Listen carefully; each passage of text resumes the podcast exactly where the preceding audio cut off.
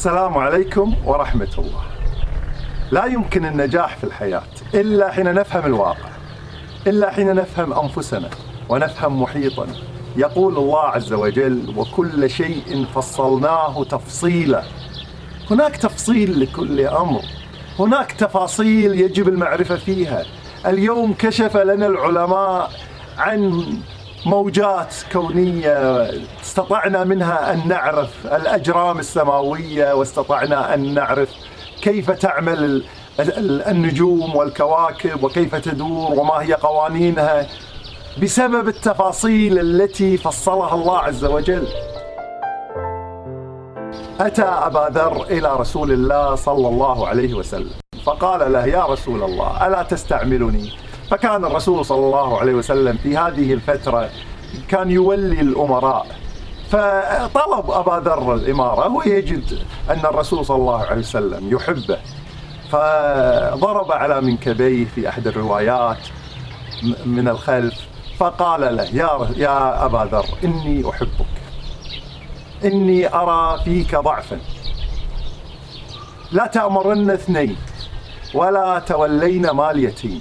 يعني أنت فيك ضعف وقراراتك فيها ضعف. لا يمكن أن تتولى الإمارة. هذا الفهم العميق لكل إنسان وما يناسبه هو الذي نحتاجه هو الذي نحتاج أن نصل إليه. ودون أن نعرف أن أنه لا يصح بنا أن نقوم في هذا المقام ولا يصح بنا أن نستثمر أموالنا يجب أن نوكل الاستثمار لغيرنا لأننا لا نعلم لا, لا نجيد قراءة التفاصيل ومثل هذه مثل هذه التفاصيل وفهم الواقع هو الذي نحتاجه للنجاح. مهمتنا في الحياة ليست صناعة المليون أو اكتساب الأموال أو غير ذلك. مهمتنا هي إنشاء جيل جديد يكمل المهمة ويعبد الله ويحسن الخلافة في هذه الأرض. وحينما نريد أن ننجح حقيقة في الحياة علينا أن ننجح في تربية ذلك النشء.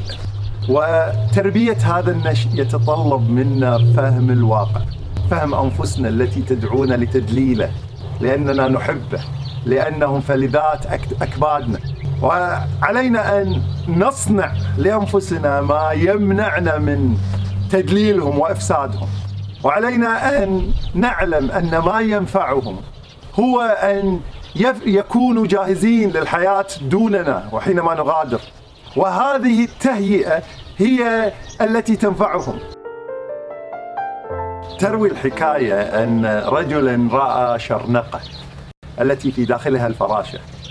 وحاولت أن تخرج الفراشة ولكنها لا تستطيع وتبذل الكثير من الجهد.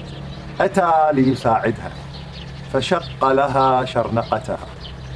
وحينما خرجت خرجت وهي ضعيفة سقطت وماتت.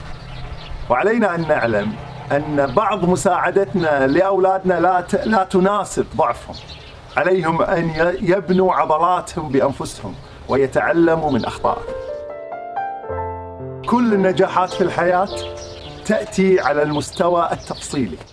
الإيمان بالله ينجح حينما يصل الإنسان إلى أن يمارس إيمانه بالله والناس تسيء إليه. وليس حينما يفرش سجادته ويكون في الحالة التي هو يصلي فيها. فالواقع هو المقياس الحقيقي لنجاح الإيمان وكذلك النجاح في التربية. وكذلك النجاح في التعامل مع الناس. بعض الأشخاص يقول ذهب الناس الطيبون. والآن هذا الزمن زمن الناس المزيفة أو ما إلى ذلك. وهو لا يحرص أن يقدم المثال للناس الطيبين. مثل هذه التفاصيل نحتاج أن ننجح فيها لننجح على المستوى الإجمالي. ففهم الواقع يحتاج التفصيل والتفصيل هو سر من أسرار النجاح. نلتقيكم مع سلسلة أسرار النجاح. السلام عليكم ورحمة الله.